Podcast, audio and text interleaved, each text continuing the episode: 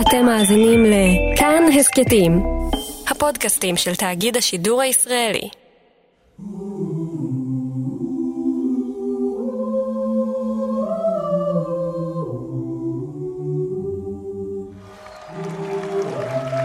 So let me say, it is my high honor and distinct privilege to introduce to you the President elect of the United States Of America, Donald Trump. כמעט ארבע שנים עברו מאז אותו לילה שבו הלסת נשמטה לנו לרצפה. אחרי שכל הסקרים חזו ניצחון מוחץ להילרי קלינטון, כמה עשרות אלפי קולות בכמה מדינות מפתח שינו את התמונה, והחל עידן טראמפ בבית הלבן. I pledge to every citizen of our land that I will be president for all Americans, and this is so important to me. –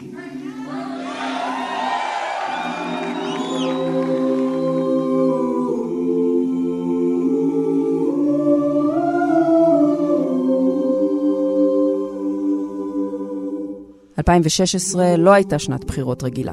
למעשה היא שינתה הרבה ממה שחשבנו עד אז על הבוחר האמריקני, וגם על הפוליטיקאי האמריקני ואיך הוא אמור לדבר ולהתנהג. טראמפ טרף את הקלפים, ובנובמבר הקרוב הוא ינסה לשמור על מקומו ועל מעמדו כאיש החזק באמריקה, אולי אפילו בעולם. בפרק הזה רצינו לבדוק אם אחרי ארבע שנים הלקוחות של טראמפ מרוצים. האם אותם אנשים שיצאו לבחור בו ב-2016 יעשו זאת שוב בנובמבר, ולמה? ומה יעשו אנשים שמצביעים במרוץ בפעם הראשונה בחייהם? למי תצביע בנובמבר? אני הולך להצביע לטראמפ. בגלל שהוא נון קונפורמיסט והוא um, הולך נגד הזרם והוא לא מפחד מביקורת. הוא מדבר כמוני.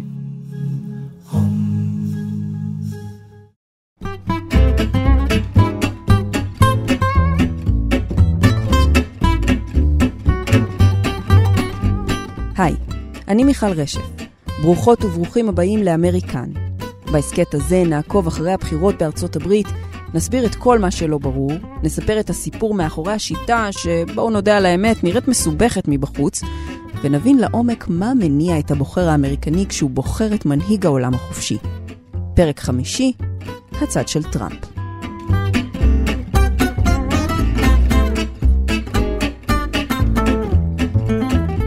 אנחנו כל הזמן מצטטים את הסקרים שאומרים שרוב האמריקנים לא ממש אוהבים את טראמפ. הם חושבים שאין לו את האישיות הנכונה כדי להוביל מדינה, ועוד שלל נתונים כאלה שגורמים לנו לתהות איך הוא בכלל נבחר מלכתחילה.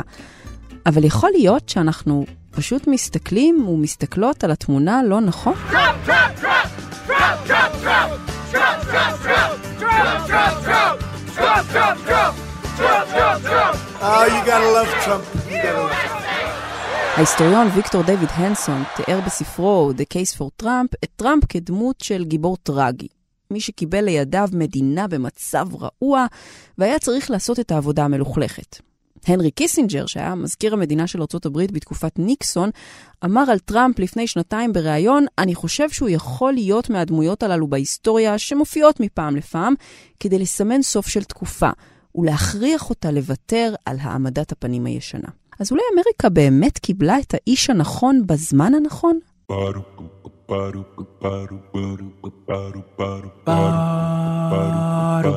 בואו נעזוב בשלב הזה את הסגנון הייחודי של הנשיא, נקרא לו כך. בואו נדבר תכלס. איך הולך לו מבחינת התוצאות בשטח? האם הוא מספק את הסחורה? הבסיס שלו, ה base, חושב בהחלט שהוא הציף לא תמיד בהצלחה, אבל בתנופה, ברעש גדול, סוגיות שנקברו במשך הרבה שנים. זה אלוף משנה במילואים, דוקטור ערן לרמן. לשעבר סגן היועץ לביטחון לאומי, היום סגן נשיא של מכון ירושלים לאסטרטגיה ולביטחון ומרצה במרכז האקדמי שלם. שתי החשובות ביותר עבור ה base זה ההגירה, שמכרסמת מלמטה את המעמד הבינוני הנמוך, מפני שהיא מאפשרת לאנשים לעבוד בתנאי רעב. כמהגרים בלתי חוקיים, וכתוצאה מזה היא בעצם גוררת כלפי מטה שכבות שלמות של החברה האמריקאית. הגירה, הכוונה להגירה הבלתי חוקית המסיבית ממקסיקו לתוך ארה"ב, זה לא רק מקסיקאים, זה מגיעים מכל אמריקה הלטינית, ובכלל כל נושא ההגירה. והמרכיב השני זה אה, בשלוש אותיות בעברית וחמש אותיות באנגלית, זה סין. Let's say China. China. China. China. China. China. China. China. China. China. China. השלב הבא במלחמת הסחר שהכריז טראמפ כבר כאן. הרטוריקה המאיימת הפכה למעשים. ארצות הברית נתנה את החבטה הראשונה והעלתה את המכסים על סחורות סיניות בהיקף של 50 מיליארד דולר. זה פשוט מאוד סין, זה התחושה שאולי אין לה שום יסוד במחקרים. מעמיקים של כלכלנים שיסבירו לך שגם הסינים כבר העבירו את הבסיס היצרני הזול שלהם יותר דרומה לדרום מזרח אסיה וגם הם כבר מייצרים מוצרים מתוחכמים אבל בדימוי של ה-Rust Belt האמריקאי שרווח אצל ה base של טראמפ, התחושה היא שמי שלקח מהם את אמריקה שהייתה פעם שלהם, אמריקה שבנתה אוניות וייצרה פלדה ובנתה את המכוניות הכי טובות בעולם, והכל לקחו את זה היפנים ואחר כך הסינים, והבסיס נשמט מתחת למה שפעם היו קוראים המנופקטורה האמריקאית, והיום כל חפץ שאתה לוקח פחות או יותר ואתה הופך אותו, אתה מסתכל למטה, כתוב made in China. ואני חושב שזה הסבר משמעותי מאוד לניצחון שלו בראסט באזורים דמוקרטיים מובהקים מבחינה היסטורית. ב-2016. רגע, רגע. ראסט בלט, נסביר. מילולית, חגורת החלודה.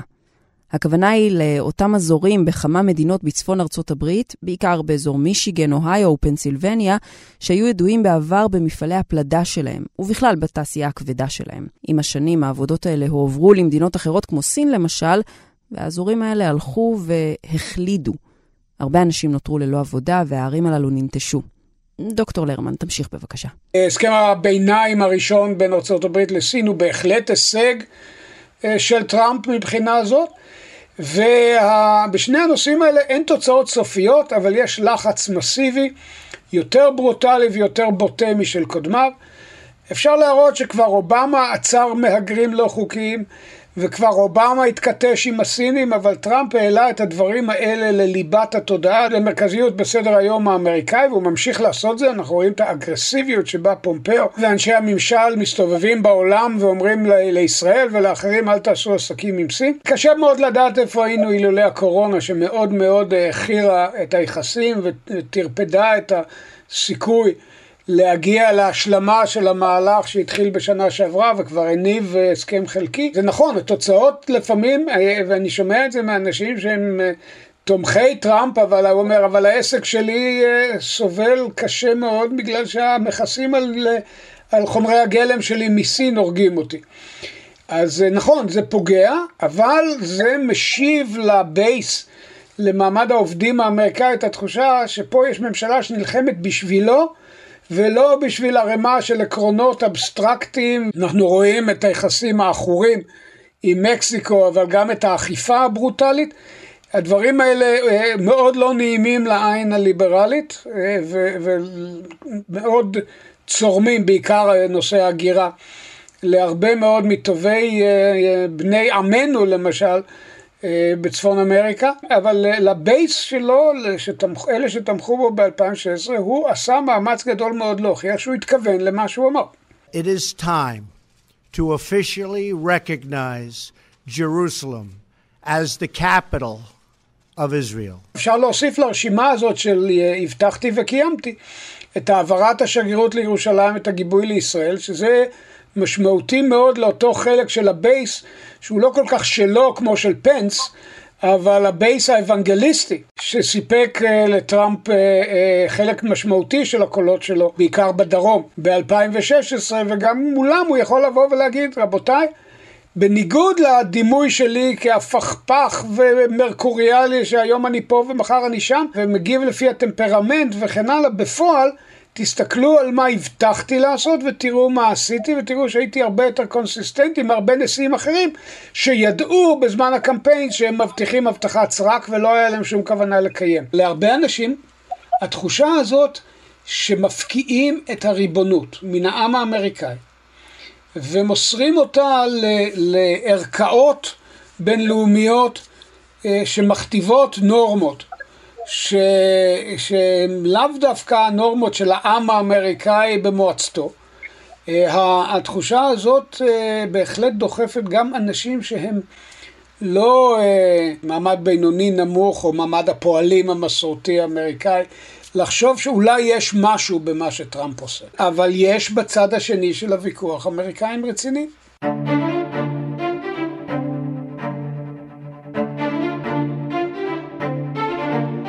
כל זה היה נכון לפני משבר קורונה. אחריו, הדרך כבר קצת יותר סבוכה. ביידן עושה קמפיין מהזום, טראמפ ממסיבות העיתונאים היומיות בבית הלבן, המסרים השתנו, ומן הסתם גם המציאות, ובעיקר המצב הכלכלי של האמריקנים. האמת היא שעד הקורונה היה לו על, על מה להצביע. אה, הכלכלה צמחה, וול סטריט גאתה. בהתחלה, גם בימין המסורתי, או השמרנים המסורתיים, תאהבו אותו, ויכולת לקרוא באקונומיסט כל מיני הסברים, שזה לא טראמפ, זה עדיין אפקט אה, מתקופת אובמה, וטראמפ רק הורס, והכלכלה צומחת אה, למרות מדיניותו ולא בגללה, אבל זה היה טוב לשנה הראשונה, ונכנס לשנה השלישית, ווול סטריט ממשיך לגאות, ונתוני הצמיחה מרשימים. זה נראה היה שמשהו בכל זה אכן עובד. ואז באה הקורונה, אבל, ולכן הוא הטיל את כל האשמה על הקורונה, על גורמים חיצוניים, ועל המושלים וה, וראשי הערים הדמוקרטיים שנסחפו אחרי כל מיני חזיונות בלהה וסגרו את הכלכלה האמריקאית, זה לא אני עשיתי. טוב, זה לא רק קורונה. בשבועיים האחרונים אמריקה בוערת. סרטון שבו נראה שוטר דורך על צווארו של ג'ורג' פלויד, תושב מיניאפוליס, שחור כמובן, הצית את האש והוביל למחאות בעשרות ערים ברחבי המדינה. טראמפ הגיב בכוח, ובעיקר שמענו ממנו שתי מילים שהוא מאוד אוהב. We have to bring back law and order. Law and order. We need law and order. We need it all. בשני הנושאים הקשים, הכואבים, שאיתם הוא מתמודד, הקורונה אה, ומהומות הדמים של הימים האחרונים, הוא באופן ברור מאוד אה, הלך בגישה של אה, הטלת אשמה, זיהוי גורמים חתרניים וחדלי אישים שבגללם זה קורה. אז סין הביאה את הווירוס, המושלים הרגו את הכלכלה, ותנועת האנטיפה אה, הוציאה את הבריונים האלה לרחוב, ושוב, הבייס, מה לעשות? ה base שלו לא אוהב אה, אה, פורעים ברחובות, ולהגיד את האמת, זה לא, לא מדובר בהפגנות. אם ראית את התמונות של השדרה, השדרה החמישית, את ההרס, סתם, הרס ונדליזם לשמו, אפילו, זה אפילו לא ביזה, לקחת ולנתץ פסנתר כנף, זה בשביל להראות שאת, מה דעתך על התרבות. אז כשזה קורה, אה, יהיה קל מאוד לטראמפ, לדעתי, לתעל את הסנטימנטים של חלק גדול מהאמריקאים בכיוונים שמאוד מעמיקים את הפילוג, מאוד מעמיקים את הקרע בין כחול לאדום בארצות הברית, וזה קרע שלא קל לאחות אותו גם ככה, והוא רק העמיק. ולרכב על הגל הזה בתקווה שבאמריקה הרי הימין הוא אדום והכחול הוא, השמאל הוא כחול, שמספיק אדומים, אדומי צוואר וחמומי מוח יגיעו לקלפי כדי לקזז את מה שעשוי להיות העלייה בין היקפי הצבעה של African אה, Americans. חוק וסדר זה לא מקורי שלו, כן? יש לו מודל לחיקוי. קוראים לו ריצ'רד ניקסון. ב-1968 ניקסון התמודד מול יוברט המפרי הדמוקרט. להתמודדות הזאת קדמו מהומות והפגנות סוערות, בעיקר בעקבות הרצח של מרטין לותר קינג, וגם במחאה על שיטת בחירת המועמד במפלגה הדמוקרטית, כמו שהיה בשיקגו למשל. אז כשניקסון, הרפובליקן, רצה להציע לבוחר האמריקני אלטרנטיבה, הוא הלך על הטיעון הזה. As far as this problem of law and order is concerned, I am for law and order. ההשוואה היא ל-68. וב-68, בנוסף לווייטנאם, אה, מה שקעקע את הנשיאות של ג'ונסון והפך אותה מאחת הגדולות בהיסטוריה האמריקאית לסיפור של כישלון, אה, הייתה מערכת הרחבה מאוד של מהומות על רקע גזעי בקיץ 68, ווטס וכן הלאה, שבעצם מה שהיא שידרה זה שכל הניסיון של ה-Great Society נגמר באסון. ובא ניקסון בשם law and order ובהחלט אה, רכב על הגל הזה מול המפרי בצורה מאוד אפקטיבית ב-68 וזה מה שטראמפ ינסה לעשות בסגנונו הייחודי שכמובן מצטיין בעידון תחכום ואנגלית דקדוקית.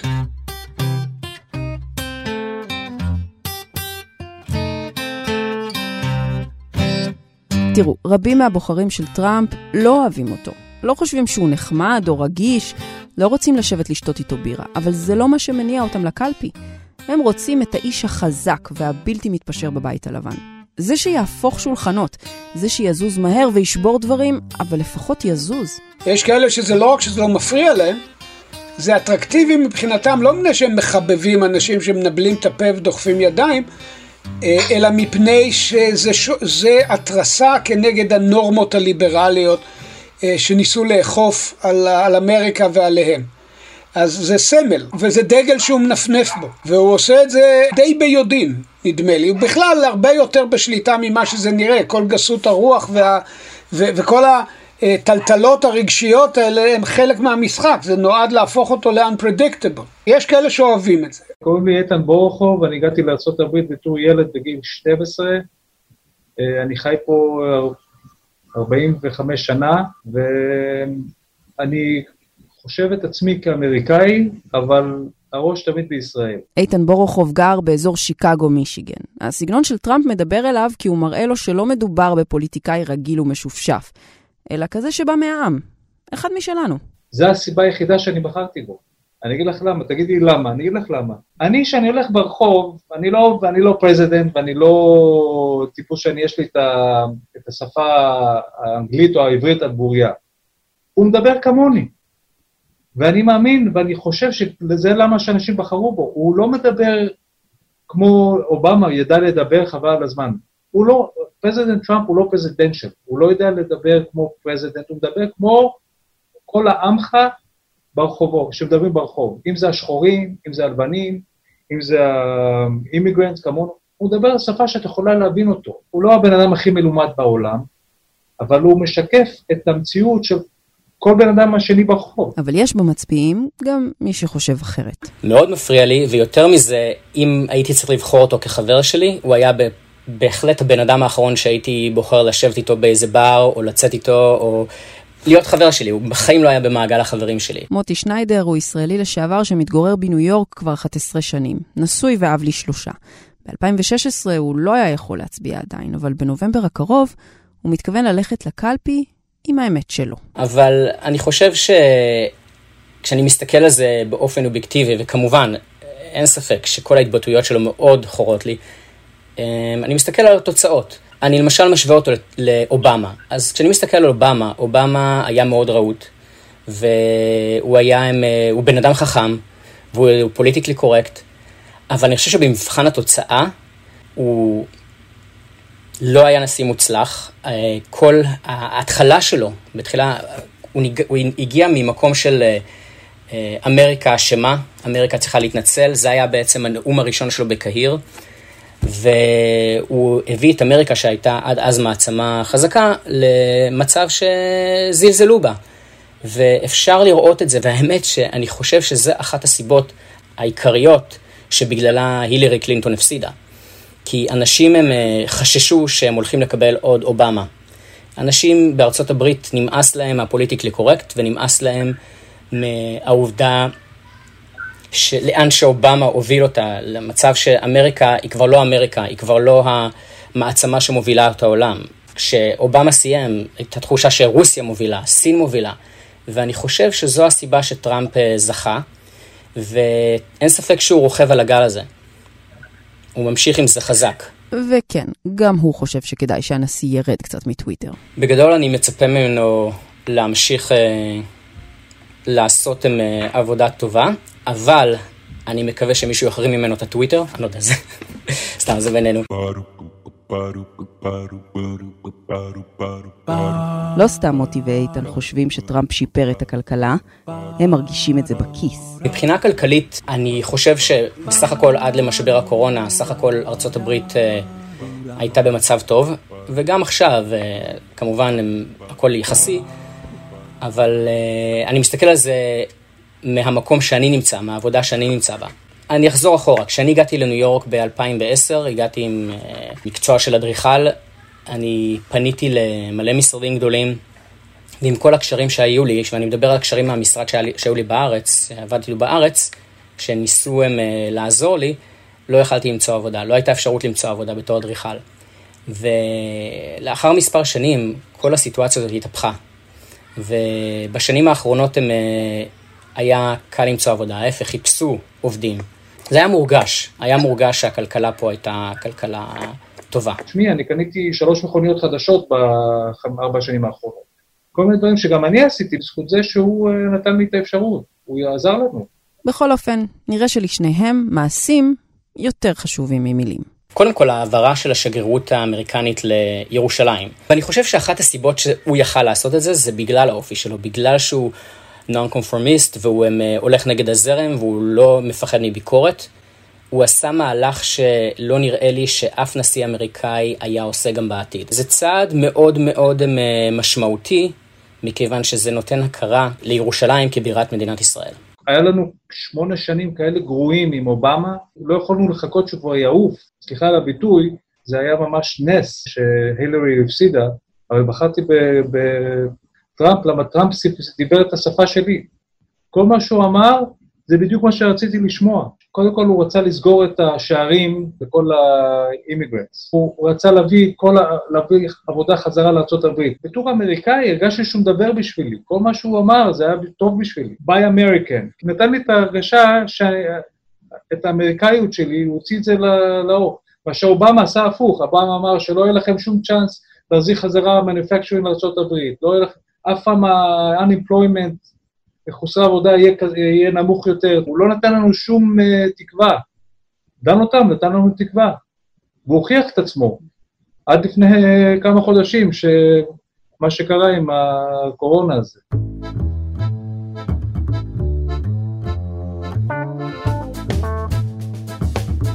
אם נחזור לרגע למשבר קורונה, מבחינת התקשורת, טראמפ היה האשם העיקרי במשבר. אבל האם זה יפגע בו לקראת נובמבר בקרב המצביעים? שניידר נותן לנו הצצה לאופן שבו טראמפ יוכל להיבחר למרות המשבר, קוראים לזה אחריות קולקטיבית. אני חושב שכל ההתמודדות פה בארצות הברית היא נוראית, על הפנים. וזה בהחלט, אה, אפשר לראות את זה אצל טראמפ, שהוא רפובליקני, אבל אל תשכחי שמדינת ניו יורק היא בעצם מדינה דמוקרטית. הגוורנר כאן, המושל קוומו, הוא דמוקרט. הראש עיר, דה בלזיו, הוא דמוקרט. והיו פה הרבה החלטות שנעשו על ידיהם, והן היו החלטות מאוד שגויות. ההחלטה שלהם, למשל, להשאיר את בתי הספר פתוחים, הרבה לאחר שהיה ברור שצריך לסגור אותם, וזה היה משהו שדה בלזיו נלחם עליו. ההופעות שלהם בטלוויזיה, צריך להמשיך את החיים כמו שהן, לעלות על הסאבווי, להיכנס לחנויות, ללכת, אה, ראש השנה הסיני היה קרוב, להיכנס לצ'יינאטאון, לקנות, להיכנס למסעדות, לחנויות.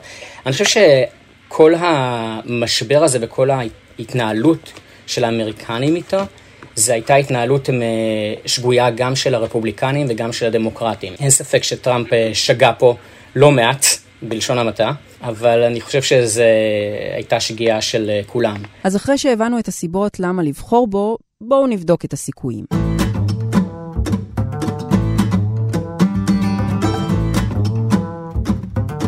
תראו, צריך לומר, היסטורית הסיכויים עובדים לטובת טראמפ. ב-120 השנים האחרונות, רוב הנשיאים שרצו להיבחר לכהונה שנייה הצליחו לעשות זאת. החריגים, ג'ימי קרטר ב-1979 וג'ורג' בוש האב ב-1992. פרנקלין רוזוולט היה כמובן שיאן הכהונות עם שלוש כהונות וקצת, זה היה לפני שהגבילו את נשיא ארצות הברית לשתי כהונות בלבד ב-1951. ויליאם הנרי הריסון ב-1841 היה הנשיא עם הכהונה הקצרה ביותר. היא נמשכה רק 31 ימים, ואז הוא מת מדלקת ריאות. סיפור אמיתי. בכל אופן, בואו נחזור רגע לנשיאים שלא נבחרו לכהונה שנייה במאה החולפת. מה בדיוק קרה שם, ומה אפשר ללמוד מזה?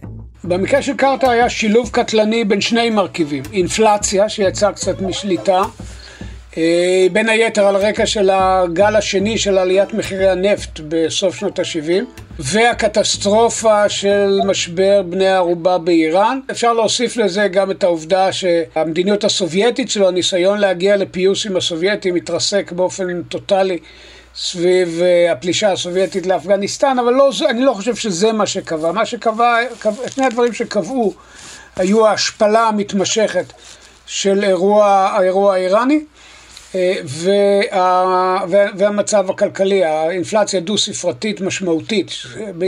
החיבור בין שני אלה יחד די הרג אותו לאורך ורוחב המערכת. אני הייתי בוושינגטון בנובמבר 80 כסטודנט ועם כמה חברים בג'ורג' וושינגטון אוניברסיטי עם ערימה של פיצות ובירות שנועדה ללוות אותנו במהלך הלילה המתוח והארוך ובעשר היה ברור לגמרי שקרטר חוסל לחלוטין גם בחוף המזרחי ברמה כזאת שקרטר קונסידד, הוא צלצל לרייגן וברך אותו על ניצחונו בעשר בערב שעון המזרח. I promised you four years ago that I would never lie to you, so I can't stand here tonight and say it doesn't hurt.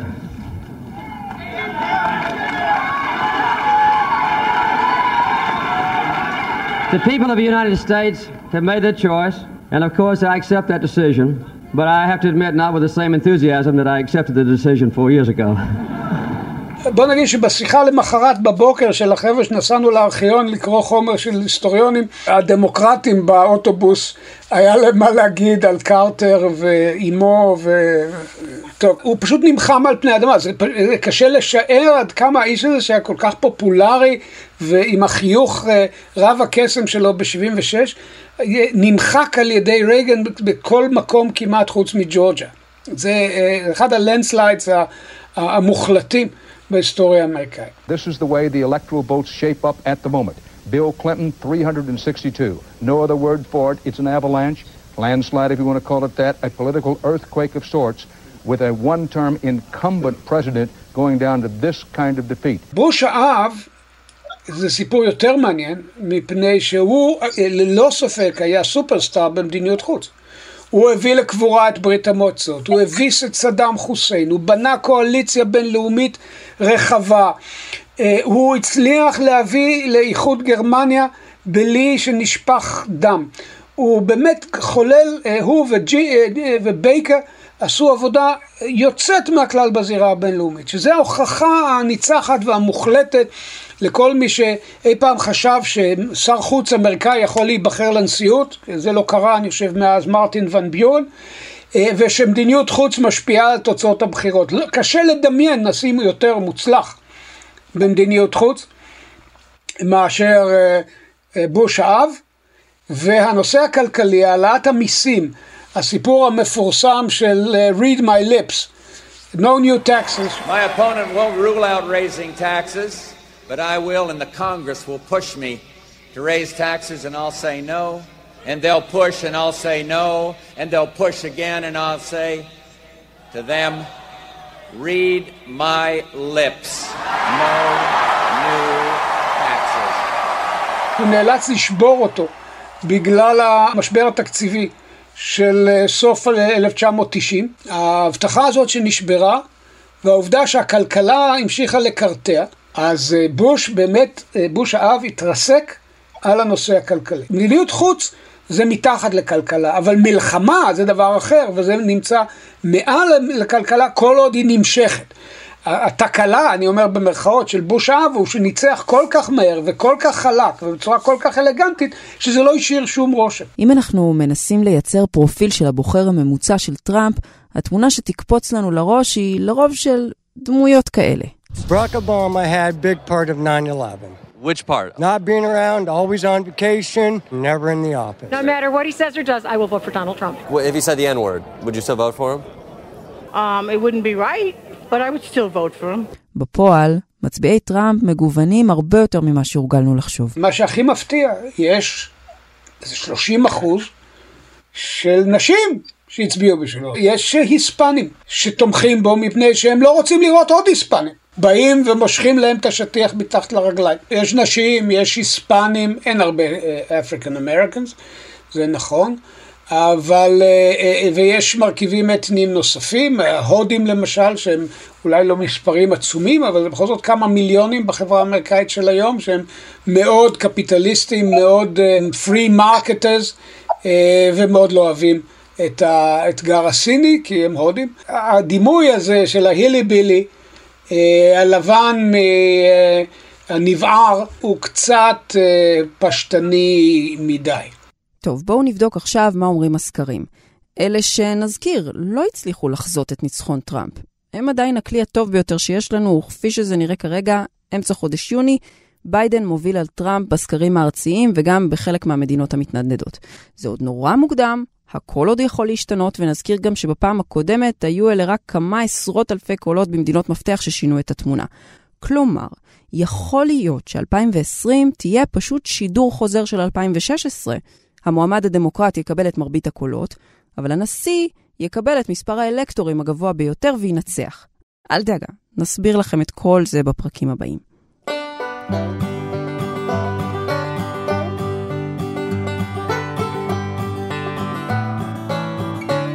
אז לסיכום, האם טראמפ יכול להיבחר שוב? הבוחרים שלו בטוחים שכן, ובפרק הזה הראינו איך הוא יכול לצלוח משברים ואפילו לנצל אותם לטובתו. אבל אתם יודעים מה אנחנו תמיד אומרים. עוד מוקדם לדעת, זה תלוי בהמון גורמים שיכולים להשתנות עד נובמבר. הנה, דוקטור לרמן סיכם את זה יפה. אז אני קצת נזהר מלנחש מה יעשו 170 מיליון בני אדם. איך אמר אה, יגאל ידין בישיבת מועצת העם ב-12 במאי 1948, השאנסים הם חצי חצי.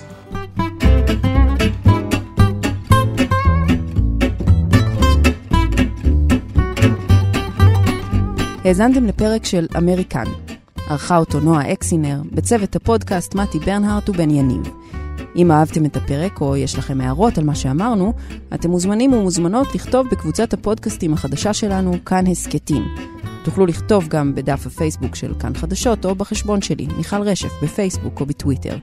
פודקאסטים נוספים מבית כאן חדשות תוכלו למצוא באפליקציית הפודקאסטים האהובה עליכם, באתר שלנו וגם בספוטיפיי. אני מיכל רשף, נשתמע.